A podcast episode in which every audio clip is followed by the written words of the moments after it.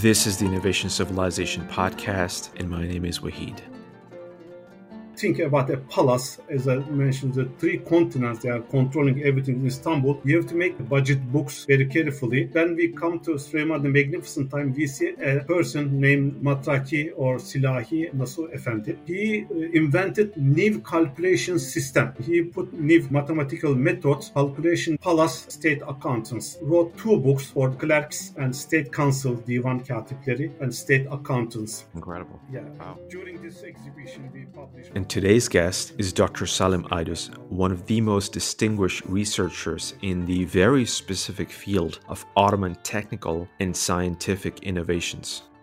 Taqiyuddin was following two different schools, Damascus Astronomy School and Samarkand Astronomy School. He combined two different schools in Istanbul himself, undertook various observations of eclipses of the sun and the moon, developed new methods for observations, stars and planets and other things, substituted uh, the use of decimally based system for sexagesimal one and prepared trigonometric tables based on the decimal fractions and determined the ecliptic degree. This is very very important. 23 degree 28 minute and 40 seconds. Today it's 23 degree 27 minutes. It's very close. This astronomical research and stuff Hüseyin Tevfik Pasha of Vidin, he was born in 1832. He wrote a book, Linear Algebra, and he was the first scholar in the history of Ottoman scientific tradition to perform such an innovative research on linear algebra and publish a book in his original field. What was the output in terms of research and innovation?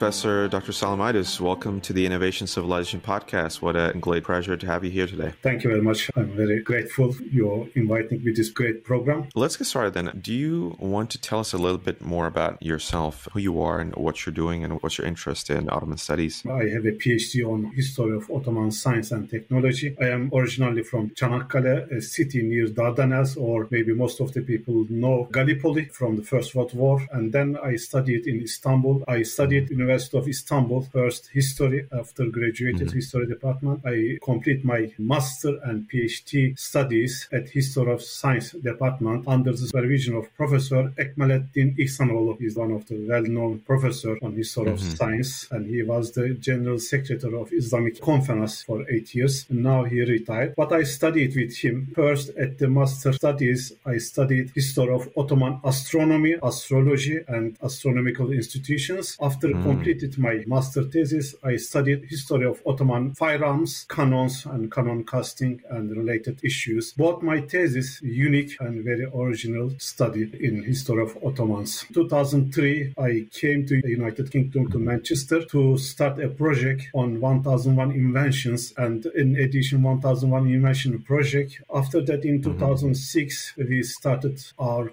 1001 inventions project, which is traveling exhibition. Mm-hmm. First in Manchester. After that, we went different cities of the UK. And 2010, we opened our exhibition in Science Museum in London. It was great mm. successful. After London, this exhibition went to Istanbul in uh, 2010 August for eight weeks, something like this. It was the second most visited exhibition in the world after the pyramids. Incredible. Yeah. Wow. During this exhibition, we published 1001 Inventions book, which is a very well-known book on history of Islamic science and technology, mainly mm contributed Ottoman science and technology for this book. That's brilliant. That's a lot of stuff. Yes, I actually came to know your works through that website and some research papers on Google Scholar as well. It's a very niche topic, I have to say. I was looking for people within that, but just for our listeners, I guess those who don't know who the Ottomans are, it's an empire between 14th century to 20th century, tricontinental, a bit of Asia, a bit of Africa, a bit of modern day Eastern Europe, and obviously Turkey and Anatolia Central Asians came from Central Asia all throughout, and then eventually different cities were a capital until they hit Constantinople, which is modern day Istanbul. When we talk about these civilizations, like Muslim civilizations, and the innovations there, there's a lot of talk on Abbasid innovations, Umayyad era innovations, and broader Islamic civilization like Baghdad and Damascus and stuff like that. But not much is known or talked about in regards to Ottoman science and innovations. So what do you think is the reason? Is the reason that there was nothing new there, like all of the innovations mostly was done by the Abbasids and Umayyads and maybe the Seljuks a little bit, and nothing much for the Ottomans? When I was actually looking for content on this, I actually couldn't find anything, which is why we decided to do this episode because your research is so unique. So what do you think is the reason that specifically Ottoman innovation and scientific knowledge is just not out there? It's not mostly talked about. Thank you very much. It's a good and very big question. Ottomans uh, flourished in the mm-hmm. northwest of Anatolia around the 1300. We don't know exactly which year founded. Mm-hmm. If you go to official website, you will find out 1299, which is not exactly that time, but should be 1300 or 1302 in the yeah. Suud northwest of Turkey. It's a small tribe, small principality. After that, they started mm-hmm. getting bigger and bigger, and they get new lands from the Byzantine Empire and other Turkish principalities or states in Anatolia. In mm-hmm. 1453, as you mentioned, they conquered Istanbul yeah. or Constantinople and converted Constantinople into Mehmed II, right? Mehmed II. Yeah. After him, his son Bayezid II and grandson Selim I in 1517, they reached the Arab world, uh, Arab land, mm-hmm. and they conquered uh, Saudi Arabia and uh, Egypt. These yeah. lands became the part of Ottomans. After Selim I, his son Suleiman the Magnificent or Suleiman mm-hmm. the Lawgiver start conquering new lands in Europe until they failed and they yeah, yeah. yeah a couple of sieges in Vienna. Yeah, in 1683 they tried mm-hmm. again. Mm-hmm. Even the second time they failed, but still mm-hmm. they continue enlarging their lands over the mm-hmm. Europe and the Mediterranean. Think about the Mediterranean. Yeah. How many different countries now? Usually important. Was, yeah, yeah, yeah. It was an Ottoman lake during the Magnificent time, and all North Africa and all Saudi Arabia, Egypt, and most of the Iran today, all Middle East, and half of yeah. the today Russian lands was the part of Ottomans until 1923, as you said, First World War. Yeah, uh, yeah. We are talking about 600 years and three continents yeah. Asia, Europe, and Africa, which is in the medieval ages or New Ages, these lands the mainly populated lands on the earth, mm. and lots of people lives uh, that area. So why they don't mention about Ottomans yeah. innovations and Ottoman contribution? Obviously, you are ruling these vast mm. lands, vast population, 600 mm. years. Can you manage ruling these people, these lands, without scientific support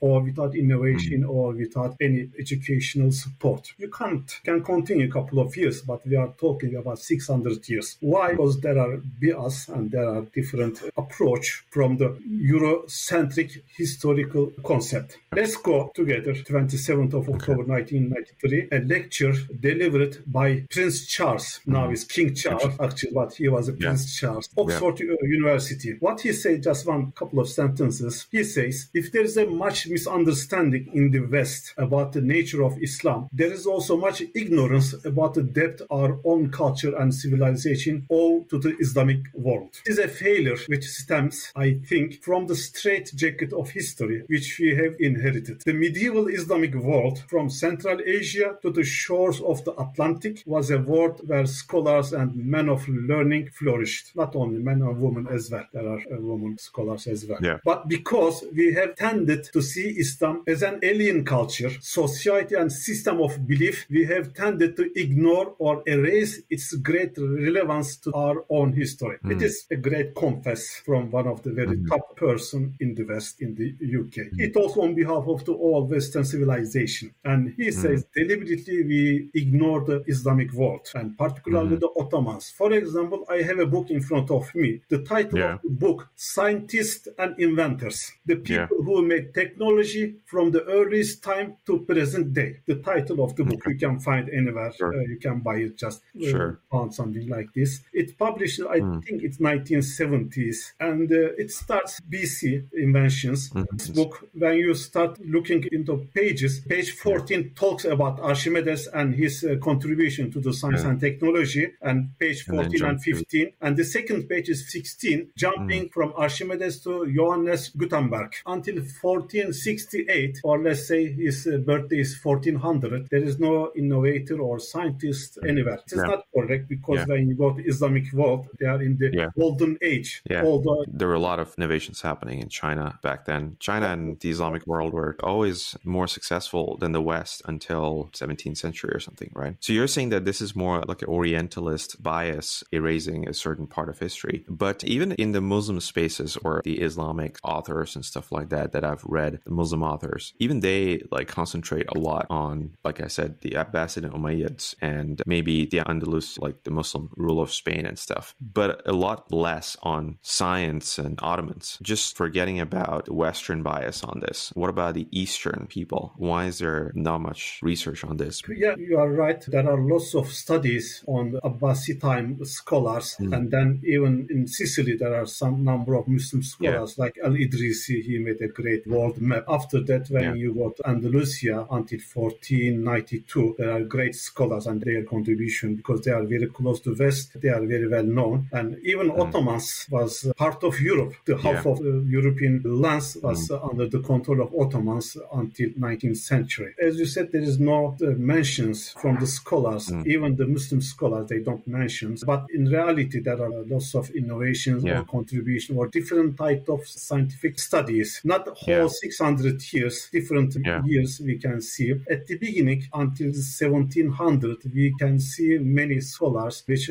most mm. of them polymath scholars, and they are right, very right, good right. on different sciences, not only one science, like Taqiyuddin yeah. Rasid we will me- uh, mention later on if you ask uh, yeah, yeah, astronomy on maths, automatics, and medicine, etc. In Ottoman period, mm. inventors and scientists, we can talk all about this scholars. Yeah, yeah, we'll come to subjects. that actually. That's definitely true. How did you go about collecting and researching these works? Were you reading a lot of translations in Ottoman Turkish and then translating them into English and writing? How do you go about collecting some of these stuff? What's your research methodology? First of all, to find out the Ottoman innovations, we have to go to mm. libraries. Yeah. Unfortunately, today, only Süleymaniye Library, which is one of the biggest libraries on earth in terms of manuscripts, mm. there are more right. than 100,000, maybe 150,000 manuscripts, majority of them Ottoman manuscripts. Only 1%, maybe less, studied. We know there are lots mm. of manuscripts. It contain Ottoman contribution and written by Ottoman scholars. So far, by the studies of IRCICA, Islamic Research Center in Istanbul, and Ekmet right. was the director of this institution, we just prepared the catalogs of all Ottoman manuscripts, different topics. In for the astronomy, two volume, and for medicine, four volume. Only the catalog mm. of the this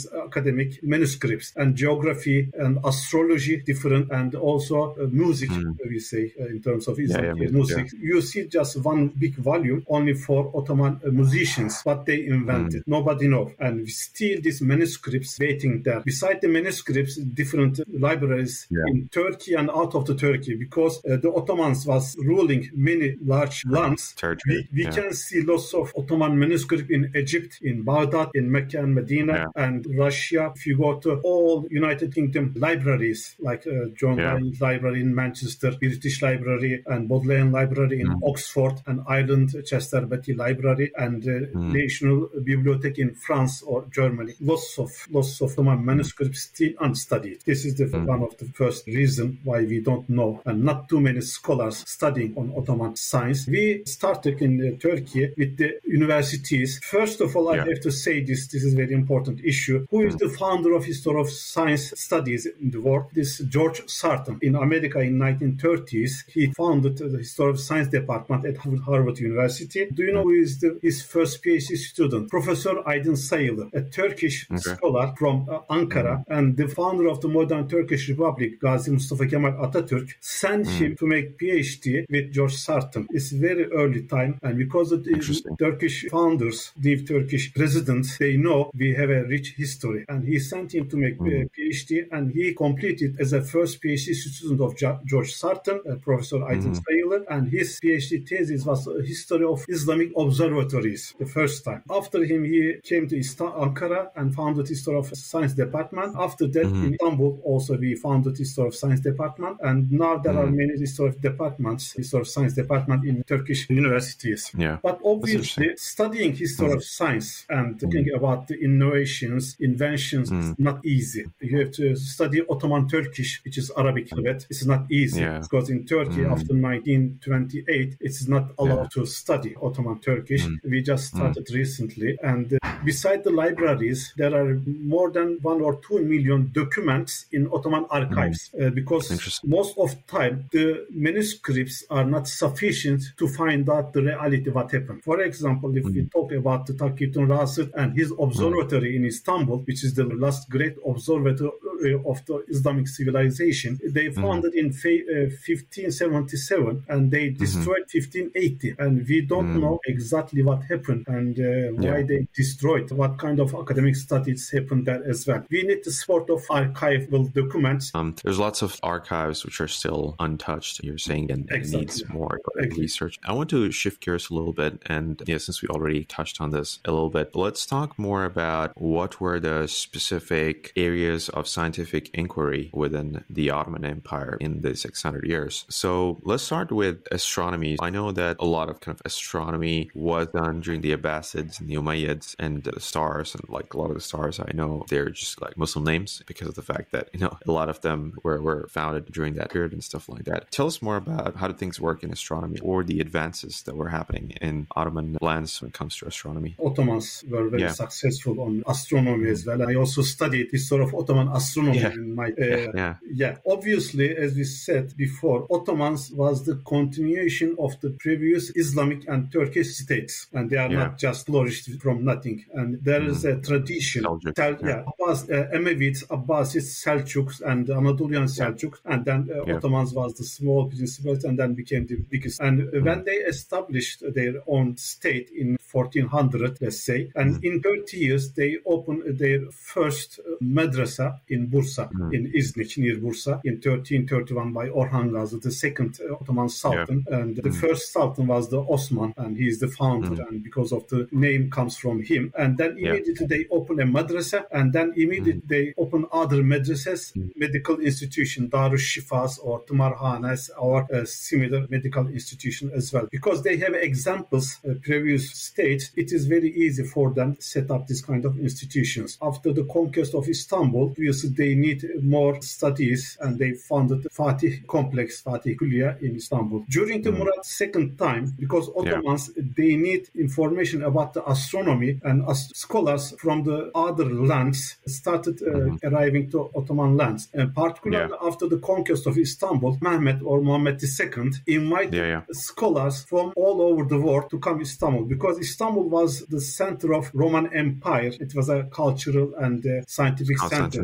But yeah. after the Crusades in 1204, Istanbul was destroyed and looted. Everything mm. valuable in Istanbul looted by Crusaders. When uh, Muhammad II conquered Istanbul, he found mm. almost nothing except Ayasofya and a couple of churches and mm. other uh, nice things. I started uh, setting up new institutions and started mm. inviting the scholars from all over the world, not only from the Islamic world, from the West, but from Italy as well. And they invited Ali Kushchu uh, from Samarkand to study mm-hmm. astronomy and mathematics in Ottoman lands. After that, Fethullah Shirvani and other scholars also arrived and they started a nice, fresh scientific atmosphere in Istanbul. Yeah. Obviously, when they conquered new lands, they need some timekeepers and they found a small building every next to every mosque to calculate mm. prayer times. To educate these people, these timekeepers or mm. uh, or astronomers, yeah. they need an institution which is, we says, chief okay. astronomership founded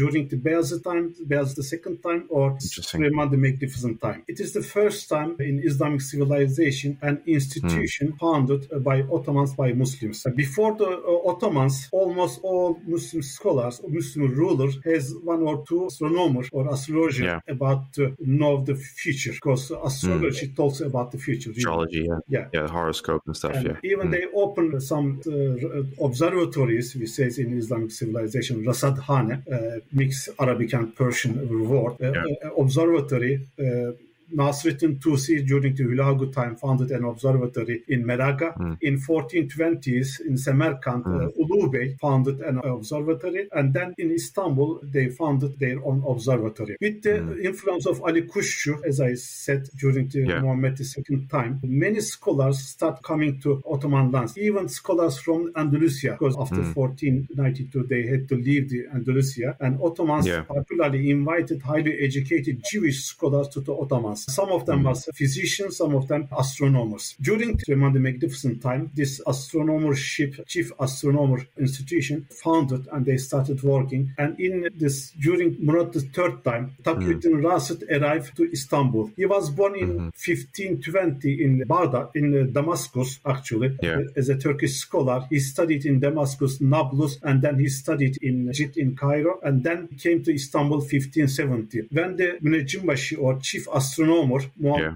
Mustafa bin Ali al-Muwakkit passed away, he became yeah. chief astronomer. And to calculate astronomical studies, you need a mm-hmm. Zich. Zich means almanac or star catalog. And uh, right, right, right. Uh, Nasreddin Tusi in Maragaras observatory, he prepared his own Zich. After that, in Samarkand, Ali Kushçu and Ulubey, mm-hmm. they prepared the Ulubey Zich, Ulubey Almanac, which is one of yeah. the best almanac even in Europe until 1700. Most of the astronomers, they used this Zich. There are some mm. mistakes in this almanac, and Taqiyuddin said to Sultan, Sultan Murad III, Oh my Sultan, to make precise calculation for the astronomy, we need a hmm. corrected mm. almanac, a new Zich. To prepare right. a new Zij, we need a new observatory. In Istanbul, I want to establish, found an observatory, yeah. and Sultan was very pleased. He said to him, mm. I am very happy in my country, in Ottoman civilization, yeah. uh, throughout my grandfathers. This is the mm. first time happened in my reign, and I will be very happy to support you. And immediately gave him 10,000 gold Ottoman akçe, and they started yeah. making this observatory top of the Tophane, which is the European side of Istanbul. They completed this observatory, and after two, three years in 1580, mm. unfortunately, because of the political reasons, I say, yeah. it's not 100% yeah, we sure what is the reason, uh, they destroyed the observatory. There was a political challenge between mm. the statements. People support Taqiyuddin and the other against him. Unfortunately, the Grand Vizier.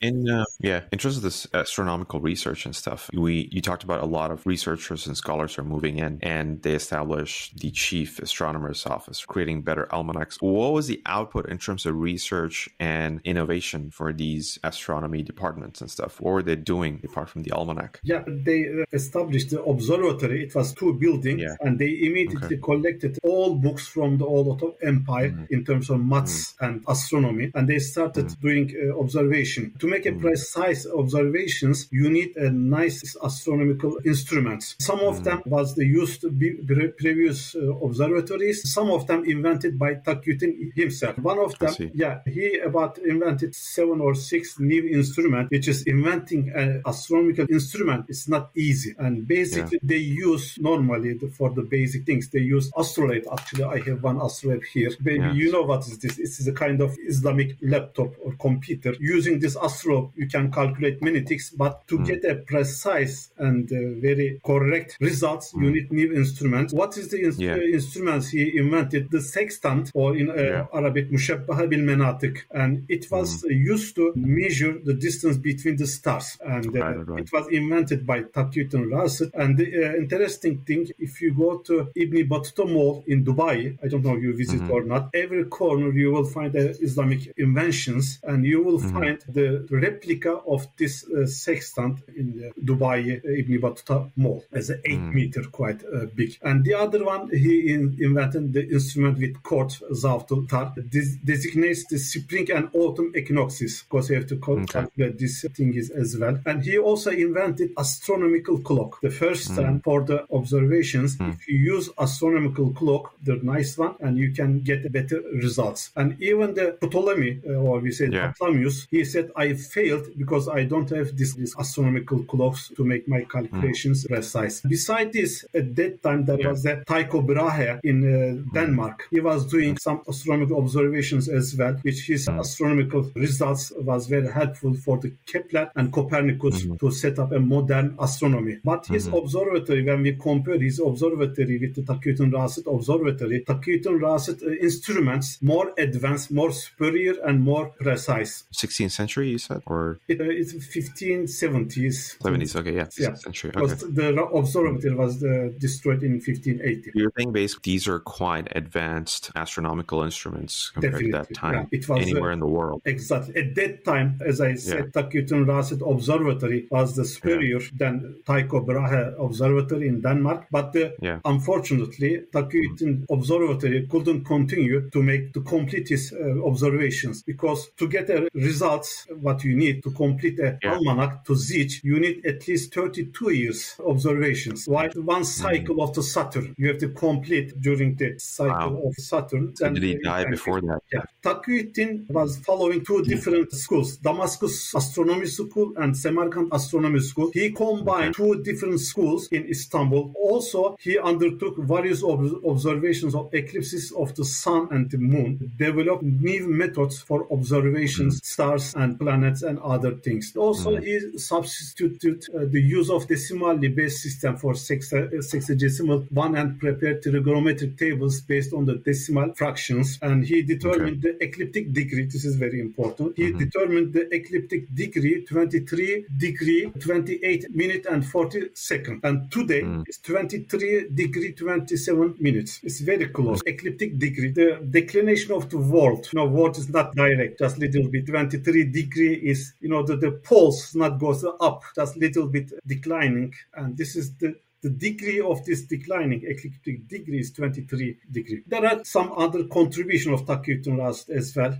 but not only himself. The other Müneccim or chief astronomers, they did some contribution as well. But after the 16th century, the mm. European science and technology yeah. in general start uh, improving yeah. and superior. Then Ottomans, yeah. they couldn't continue because when Ottoman Sultan allowed to destroy his observatory, after mm. that, not too many people wanted to study astronomy. Study astronomy. Right, right, right. Okay. Yeah. Yeah. And we'll come to the European Renaissance and Enlightenment. And after that, let's shift to mathematics. I know that you wrote a lot on Ottoman mathematics and linear algebra. I think you've got some contributors and then some innovators like Hussein Tawfiq Pasha. I was reading about it when you wrote. Do you want to walk us through what were the unique mathematical contributions for the Ottomans? Yeah. When we come to after the astronomy, as we said, Taqiyuddin Rasid, one of the top person in terms of astronomy, and Ali Kushi mm-hmm. as well. And Ali Kushi made lots of contribution in terms of astronomy plus maths, and he wrote mm-hmm. books, textbooks, and also other books in terms of teaching maths and astronomy okay. as well. And before him, Kadizadeh Rumi was the biggest and most important Ottoman scholars in terms of astronomy and maths as well. And he flourished in Bursa near Istanbul, the first capital of mm-hmm. Ottoman Empire, and then yeah. went to Semerkant to study under the Semerkant Observatory as a head of the observatory with the Ulubey, and they uh, published this Ulubey Zij as well. And after him, when Ali Kushi arrived in Istanbul, he studied with Muhammad II, and then the other Ottoman scholars start publishing works on maths. Maths is very important. Mm. And during the Muhammad II time, we talk about uh, Yusuf Sinan Pasha. He was the yeah. very well-known historian, theologian, mathematician, and astronomer as well. He wrote a work on maths, Risale fi Beyani Mes'aletin Hendesiye or Risale fi İstigrac Zaviye, uh, okay. blah blah quite um, very That's long name of his yeah. books. And after mm. that, Mirim Çelebi he published prepared some books on on the maths as well. And beside the Muslim scholars during, during the Muhammad II time and Beyazid time, there was a Jewish mathematicians, and he wrote a book. The name of the book Sefer Ha Mishpar, Book of Number. Mm. Mizrahi learned decimal fractions from the Istanbul mathematicians and was a link between them and the mathematicians of the Western Europe. And he also wrote a book, a commentary on Euclid's mathematics. Obviously, to make a calculation and account book in Ottoman palace, think about a palace as I mentioned the three continents, they are controlling everything in Istanbul. Mm-hmm. You have to make yeah. calculations, budget books, annual budget books very carefully. Yeah. When we come to Süleyman the Magnificent time, we see a person named Matraki or Silahi Nasuh Effendi, and right. he uh, invented new calculation system, and he put new mathematical methods calculation mm-hmm. the palace accountants, state accountants, and uh, he wrote two books for clerks and state council, divan katipleri, and state mm-hmm. accountants. He's a big scholar, mm-hmm. not only maths, and he also wrote other books in terms of history, geography, and astronomy as well. And right, uh, right. I don't want to say the, his the name of the books quite too many. Yeah, and yeah. uh, Taqiyuddin Rast also wrote books on astronomy, and the, mm. the other one, Gelenbevi Ismail Effendi, he was born 1730 and passed away 1790. He was one of the biggest Ottoman mathematicians, and he mm. was also teacher at Marine Engineering School. During that time, a spoiled French engineer came to hmm. Istanbul to visit, and uh, hmm. during reign of Sultan Abdulhamid I, and he hmm. said he was claiming that nobody know logarithm in Istanbul. The logarithm is a new, oh, yeah, not, yeah. not too many know. When they heard what he says, they took him to Gelenbevi Ismail Effendi, and he gave him a booklet about the algorithm and give him with putting him down and uh, have a look. You will understand or not uh, the, uh, these problems. And after a couple of days, he come back to visit him, and he found a booklet written by Gelenbevi Ismail Effendi in a couple of days, and mm. he's shocked how come an Astronom Ottoman scholars uh, mm. know the lo- logarithm, even the solve the problems and explains which is he doesn't know. And mm. after that, he said to interpreter about the Gelenbevi, if that man were in Europe, he would be worth his weight in gold, and very important. But in Ottoman time, yeah. the scientific studies was declining, and they didn't yeah. understand yeah.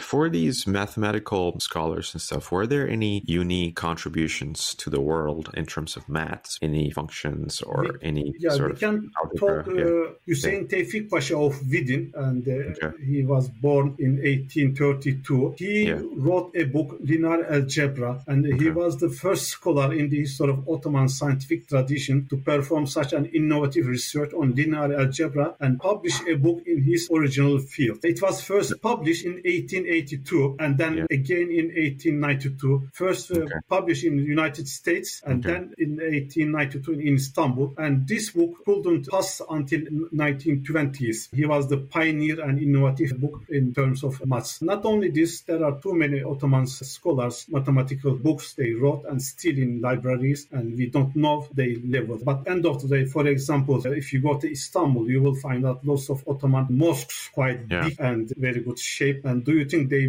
make these giant buildings without maths, without advanced yeah. maths? And yeah. this kind of, of things shows they know maths very well. Architecture, yeah. Architecture, geometry, and these kind of things. Yeah. Mm, I know the Ottomans were quite advanced about gunpowder adoption and cannon making in, in the beginning, at least. Do you want to sort of talk us through that? Yeah, as you know, gunpowder invented by Chinese people, and mm. after a couple of decades, it start changing the world shape and gunpowder empires starting in the world. In a short time, uh, Muslim states start using and improving the gunpowder and related uh, mm. firearms and guns and other things as well. Ottomans very quickly adopted these new war machines and they mm. started using this kind of machines, cannons and guns against their enemies uh, very early yeah. and as as early as 1389 they used oh, okay. they used then uh, they started founding their own cannon foundries in Edirne mm. and in 1417 in Istanbul but very interesting things the first time in history they founded their own cannon foundries in the place of the war area when they found it and they cast the cannons and after that uh, they destroyed and they, uh, they, go another place this is mm. the mm-hmm. very first transferable we can say foundries invented by Ottomans as well and in 1417 in Istanbul Tophane-i Amire the royal cannon founded by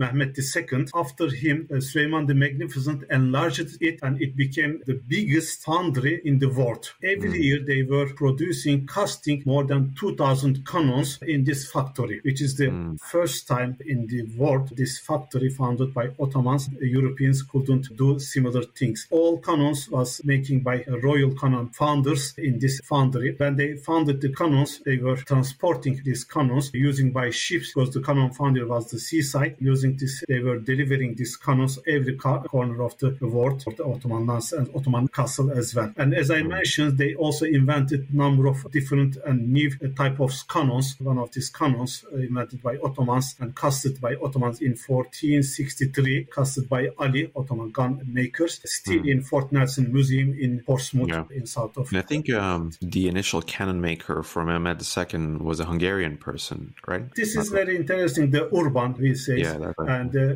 when Muhammad II uh, preparing uh, conquest Istanbul, he needs yeah. large cannons, and but he yeah. has limited cannon makers. Same time, this Hungarian cannon maker came to Byzantine Empire, and he mm. offered his service to the king of Byzantine Empire, but they cannot afford his payments. Mm. They said we can pay you just little bit. Then he went to uh, Ottoman side and he offered his service to Sultan uh, Mehmed II, and uh, Mehmed mm. gave him four times bigger than what we expect. Then they cast new type of giant cannons, and they moved in front of the Istanbul walls. They start yeah. using, and they destroyed yeah. some yeah. as well. So um, one of the first examples of a big military contract. also during the conquest of Istanbul, Mehmed mm. II himself first time start using mortars, mm. hitting the unseen targets behind the walls. And uh, the first time, this is also the mortars inventions of Muhammad II himself. After that, they start using different type of cannons, and still you see different museums. For example, uh, still when you go to uh, Tower of London yeah. Museum, when you enter, you will see the cannon in, at the uh, gate. This is an Ottoman yeah. cannons casted uh, during the Suleiman the Magnificent. Not wow. only casting methods of cannons, because Europeans learn how to cast cannons from Europeans, and the yeah. other important things, how to use them. This is also mm. Ottoman inventions. They use different uh, methods to destroy the enemy and were very successful. Ottomans were using quite big cannons in the 16th, 17th centuries. The mm. war strategies and methods changed. They need small size of cannons, but Ottomans, mm. they couldn't adapt small size mm. cannons. The European, they start producing,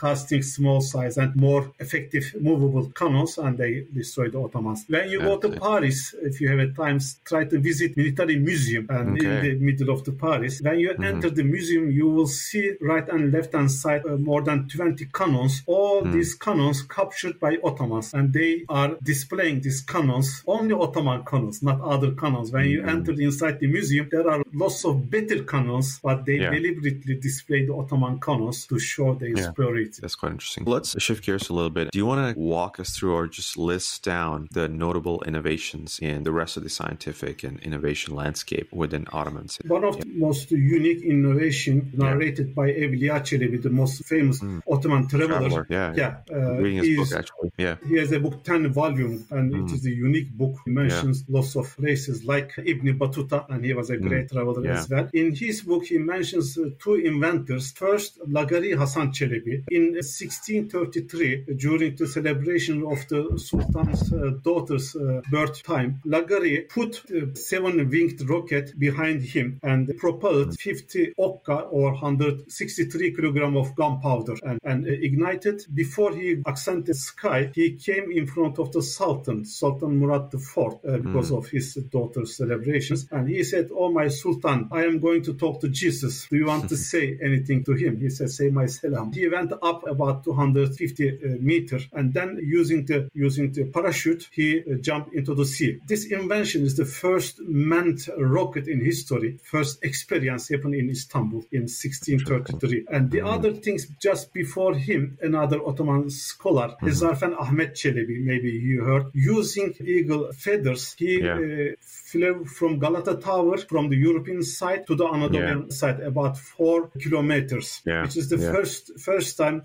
Actually, the first one, Abbas ibn Firnas in Syria, yeah, but yeah, he, was, he, yeah, he, wasn't successful. But the fan Hussein Çelebi was very successful and he landed quietly, and the Sultan rewarded him as well. But he said, This man is very dangerous for me because he can fly over my palace and he can mm. cause some uh, problems. And then he sent him exile to Algeria as well. Also, we can talk about Ottoman innovation, for example, Sinan, uh, the mm. architect. He is one of the biggest architect on history story and mm. uh, he was born 1489 and passed away 1588, mm. which is 99 years old. During his lifetime, he's a palace architect, and he mm. made about 400 buildings, bridges, mosques, and mm. madrasas, etc. One of them is the most famous mosque, Selimiye Mosque in Edirne, not Istanbul, yeah. in Istanbul, Süleymaniye. It was also mm. amazing one. And Selimiye Mosque, the minarets, if you see, they are very thin, tallest minarets in Turkey, earthquake-defying minaret in the whole of Turkey. And Edirne is one of the earthquake uh, zone, very strong earthquakes happen, but minarets yeah. still there. There's three balconies. Each balcony you go different door and different stairs, and like a mm. scroll. Mm. It is also his invention. He also invented in Süleymaniye Mosque. Interesting mm. thing when you go to mosque today in Istanbul, you will see top of you the candles and also the other things, uh, lamps as well. They are all yeah. causing the smoke. There are more than 10,000 people inside and it's pollution, caused the pollution and all mm. this smoke goes to the top of the mosque and destroyed He invented a way to collect all these suits in one place. At the top of the main entrance, there are mm. four windows. All this smoke goes through these four windows into a room. Mm. They collect them and make them the high quality ink for writing the book. And the other Ottoman inventor we can talk about now, yeah. uh, Piri Reis, maybe you heard mm. about it. He was yeah. an Ottoman geographer. He made the first world uh, map in 1517 and 1528 for Sultan uh, Selim I and Sultan Süleyman the uh, Magnificent. Mm. This part of his map, unfortunately, we have only one part of this big map, and this shows east of South America and the mm. west coast of the Africa and some part of Europe. We hmm. realized some parts of the world invented 100 years or discovered mm. 300 years after this map, and we don't know how Piri Reis prepared mm. this map. He used Magellan and Columbus uh, maps as well, but he mm. put some things they don't have, some details, some islands, some corners of the world, particularly the South Antarctica, and he put mm. very detailed and very good information. He also wrote the first book on navigation. Uh, the name of the book is Bahriya. Mm. This is like also one of the most important stuff, or navigation. It's a Portolan type book, and when you see the book, uh, you will see every details of the Mediterranean and Indian Ocean, which is very mm. important for traders and ship people as well. We can talk too many things Ottoman contribution. For example, when you yeah. go to Ottoman Bimaristan, the hospitals they are all free. And actually, when you say free today, people not understand today also free in the UK in okay. many places. Yeah. But in National the medieval age, at that time, yeah. there is no concept of hospital. And when the patients go to hospital, if they need, they can stay free a couple of days until they heal. And they get mm-hmm. medications free. When Suleiman the Magnificent made his complex, Suleimanium is unique in the world, most yeah. in the center and the madrasas around him and the mm-hmm. social complexes, social buildings like social kitchen mm-hmm. hospital, mm-hmm. primary school, etc., library. Yeah. They are around the uh, mosque. Yeah. One of the most important things, innovations, first time in 1555, he founded medical madrasa, part of this uh, complex. Next to him, there's a hospital, which students in the morning, they can get practical education in the medical mm-hmm. madrasa, and afternoon for practic, they go to Darus Shifa hospital, mm-hmm. which is the first time in history this happened in Süleymaniye Mosque. Mm. And also in uh, Istanbul and also particularly in Edirne, Beyazıt, the second Darüşşifa hospital, yeah. we see they healing the mad people using music, different kind of music and water voice, which, yeah, if you go to Europe in the medieval age, they were killing the mad people or mental illness people because they say uh, there's an evil mm. inside they uh, or oh, even burning, unfortunately. Just on that medical madrasa or place of learning as well as the hospital, are you saying that before that there was no concept of a hospital? Like, what was so innovative about it, basically? The concept of the hospital came from Islamic civilization, of course, in Abbasid. First time they started uh, making hospitals before Islam, Jundi Shapur in Iran city, they used to have a hospital. As a modern concept, the first time Muslims starting set up a hospital. Even even the Prophet time, yeah. there was a not movable hospital. They can uh, yeah. transport transport the hospital, military mm. hospital, and wherever the army goes. And then mm. they set up the proper hospitals in Cairo, in Damascus, and Baghdad. The Ottomans they set up the specific buildings, which is the, most of the European hospitals took Ottoman hospitals as a sample because mm. the patients has their own rooms, operation rooms, the drug rooms, and also these musical instruments as well. They're all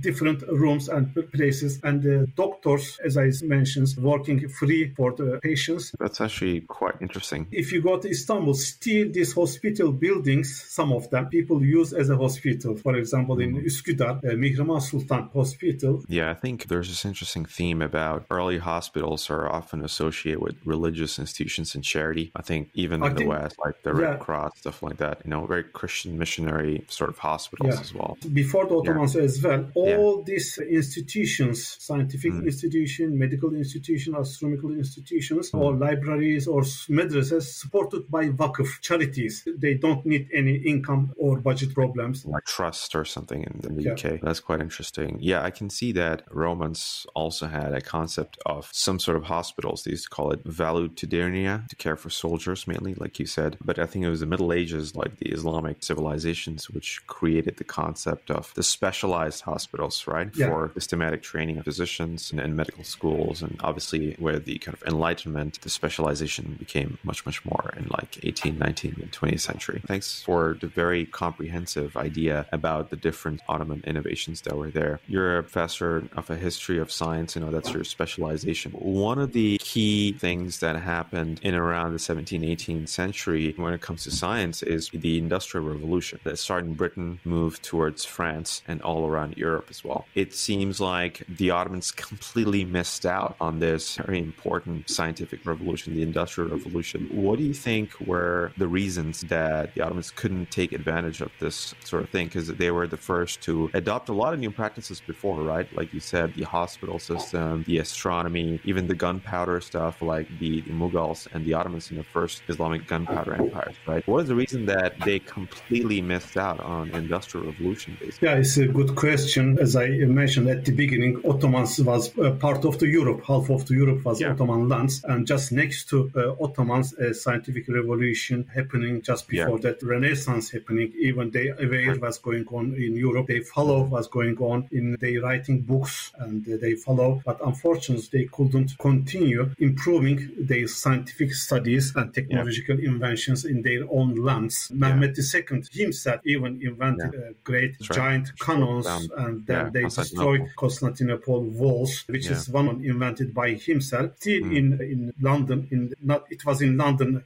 Tower of Museum, but now moved to Fort Nelson Museum in Southampton. And mm. in the middle of the cannon, there's a, a screw, and you can screw or unscrew when you mm. want to use the cannon to carry mm. long distance. And uh, yeah. even uh, mortars and different type of cannon uh, invented mm. by Ottomans. Mm. Europeans learned how to make cannons and other things from the Ottomans. But when the, we came to 17th century, after yeah. 1600, mm. Ottomans, even they see what's going on in Europe, they couldn't follow when they start losing the wars against the Europeans, they mm. immediately started thinking improve their army. And mm. they concentrated on the army, not the mm, scientific things. They were selective and very practical. They mm. follows what they need. For example, in terms of astronomy, they need precise calculations for astronomy, and they mm-hmm. immediately start translating almanacs from the mm. European languages into Turkish language. And in mm. terms of geography, they need geographical books, and they also started translating this kind of books as well. They couldn't see the military success. There is a science behind it. Mm. And they starting just transferring the present technology, military mm. technology or other things in medicine, in geography, but they didn't think to transfer yeah. whole science. Why? Because they concentrated on the wars because after the 1699, the decline has started and the yeah. most important things for them, the army and the military things. And when they concentrate on these things, mm. they miss. And the other things, Ottoman lands yeah. is quite large from the West Europeans attacking and from yeah. the North Russians mm. attacking and from yeah. the East Iranians and from the mm. South Arabs. And they couldn't deal with them in same time. And they, uh, because they should busy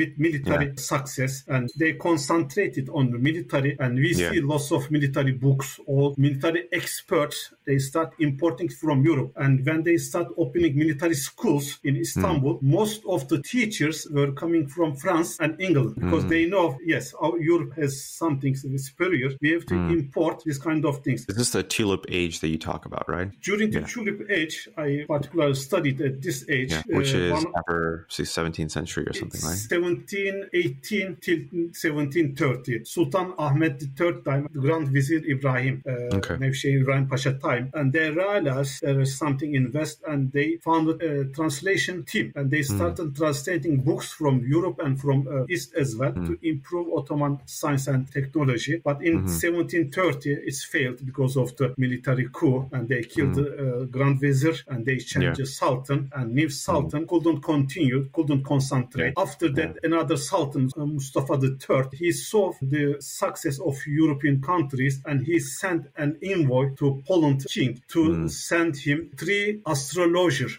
three strong astrologers, uh, because mm. he thinks the Munajjims, astrologers, yeah. will help him to improve the quality of the Ottoman state or stop the decline. And the Poland that was Leistan, the king said to him, you need a full treasury and you mm. need good scholars and yeah. you always follow your own history. You should know the history and they are my three astrologers. This is, it shows the concept of what they are thinking. Instead of follow the modernization yeah. in terms of science and technology, they are mm. after different things. Unfortunately, the mm. Sultan's not good and political issues was the, ahead of the science and technology. And yeah. after 1850s, they start building up palaces mm. and they spent lots of uh, millions of millions of pounds mm, for uh, yeah. making uh, palaces, mansions. Like yeah, and yeah. Dolmabahce, for example, they spent yeah, European, Italian Rococo style. Yeah, 17 ton gold only for decoration, and they borrowed the money from European countries. They basically squandered a lot of the wealth on these, you know, surplus initiatives but, as well as too much military spending. I want to say other reason as well. After the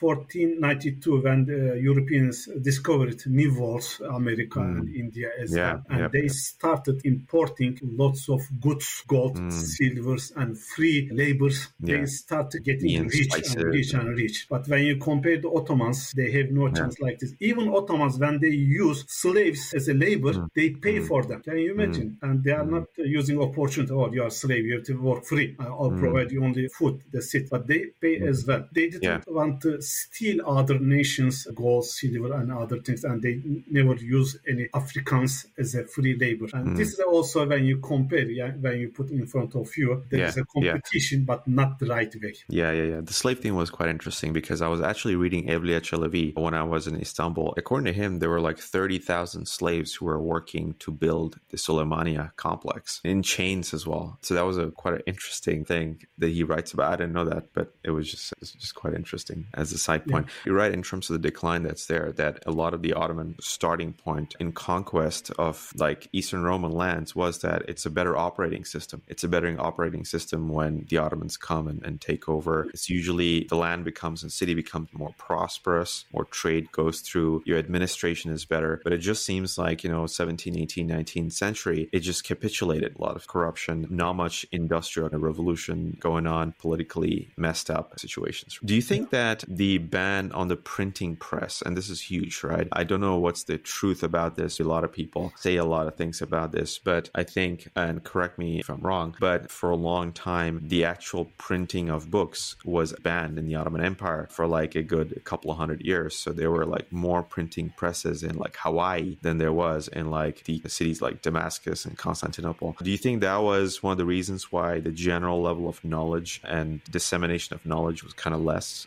What's your take on that? Yeah, if you go to Turkey, most of the people blame Ottoman Ottomans uh, banning of the printing books. And they say right. because of banning of the books, Ottomans uh, declined happened. They couldn't follow the European mm. scientific improvements. Actually, this is not correct. When you go to earlier centuries, the Muslim world has producing the books and papers as well. For mm. example, when you go to Andalusia, only Hakem II, the Caliph Hakem II, as a mm. library contains 400,000 books. Only one yeah. library. When you go to Baghdad, Egypt, Istanbul, lots of mm. libraries libraries contain millions of books. And when you hmm. same time when you go to Europe, the churches has libraries and hmm. only 10, 20 books maximum, no more than this. Even these books chain on the walls, nobody should steal. Even in Manchester still I got uh, Chetham Yeah. Library, uh, this chain books I can see. It shows uh, the paper industry and book writing and book uh, distribution uh, industry is not very common and not too many book writers or copiers exist in Europe. But when we come to Islamic civilization, every corner of the Islamic civilization, there are very active education systems, scholars, and madrasas, and uh, even private madrasas or private mansions, and educational activities continue. And people need books. And to get a book, what is the practical way? One says make a copy of the books in a couple of days because they are very practical. Right, Arabic is very easy from right to left, and uh, most uh, most easiest language to write. European language is not easy, and there is no this kind of atmosphere, schools, scholars, and active environment to produce books and things. When we come Yeah. to Istanbul, for example, only in Istanbul there are more than ten thousand book copies. They are making books very easy way and very high quality. Printed books are not very good quality and not uh, big demand, and there is no paper factories as well. Anyone need any uh, book? Ask the booksellers or anyone. Book is available. If the book is available for people who need, what is the Yeah. point printing or not? When we come to 1729 during the tulip period, they Yeah. established the first printing house in Istanbul, and they started printing. But there's The no Mutafarriq press, right? yeah, when they print, not too many people interested because printed book is not very good quality and expensive, and the other hand copy manuscripts are cheaper and more more nicer. Even a couple of decades, they stopped printing books and they started again. Obviously, printing is uh, more practical, more important, but in Ottoman people, not too Yeah. many people uh, writing and reading, and people who are educated, they already uh, get the books easy way. Uh, Therefore, it's quite we can- and available. we cannot say banning this ban is not important. And Ottomans, by the way, uh, when the 1480s, yeah,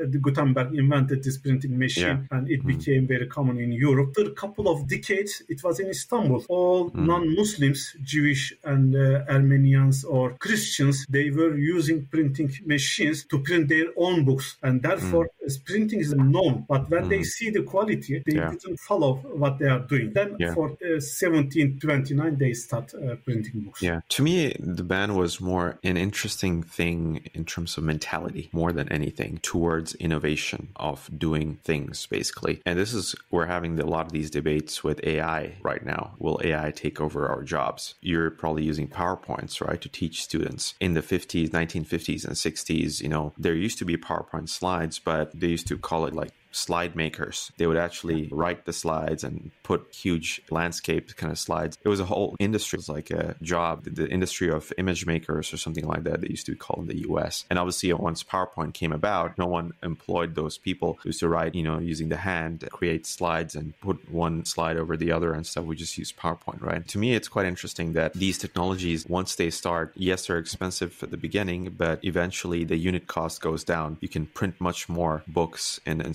small amount of time. So for me, more than anything else, it was just a mentality that was quite interesting. That why would they sort of ban an innovation technique to disseminate more books? But yeah, that was just an interesting thought experimentally. Yeah, when we look this banning also using new uh, uh, machines, in general, Ottomans open for all in inventions and they are not closed. They easily Yeah. accept everything. But in some point, in some periods, uh, Yeah. they were very against these things. As I mentioned, uh, they destroyed their own uh, observatory. They were very happy. yeah. Sometimes also this Hazarfen and Lagari Çelebi experience quite very important, very good. They were not interested. They couldn't see the benefits of uh, this flying machine and also the manned rocket. They start using very late. And the adaptation of the European science and technology in Ottoman's lands is Yeah. going up and down, as I Yeah. uh, mentioned. Yeah, not Exactly. always uh, open, and it depends of the mentality of the scholars and Yeah. the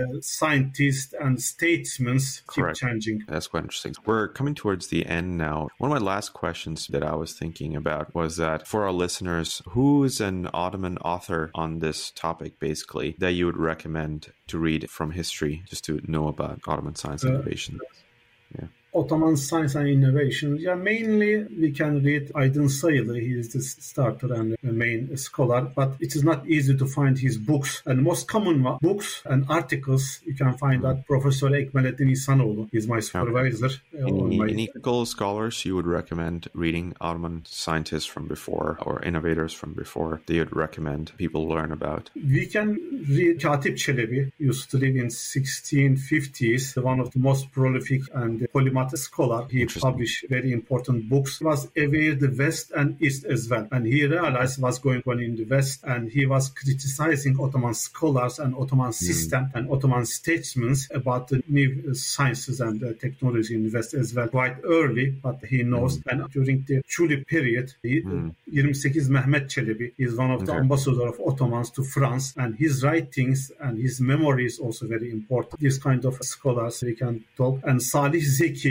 he is the okay. first historian of science of Ottomans, mm. published lots of books on Ottoman history of science and technology, quite mm. uh, large encyclopedias as well, and we mm. can read. And also Süleyman Sudi Efendi, he wrote the first book on history of astronomy, and I published actually this book in Turkish uh, language, and this is also important. You can read, and yeah, this kind of books yeah. you can talk about. Brilliant, brilliant. Well, with that, we'll wrap up the episode. Thank you very much, Dr. Salim, for joining us, and all the best with your future research, and hopefully hope to have you again. Okay, thank you very much. Thank you. Thanks a lot. Brilliant. Thank you very much for listening to the Innovation Civilization podcast. If you love the podcast, please subscribe on all major platforms, as well as please share it with your friends and family. Thank you very much for listening and see you soon for the next episode.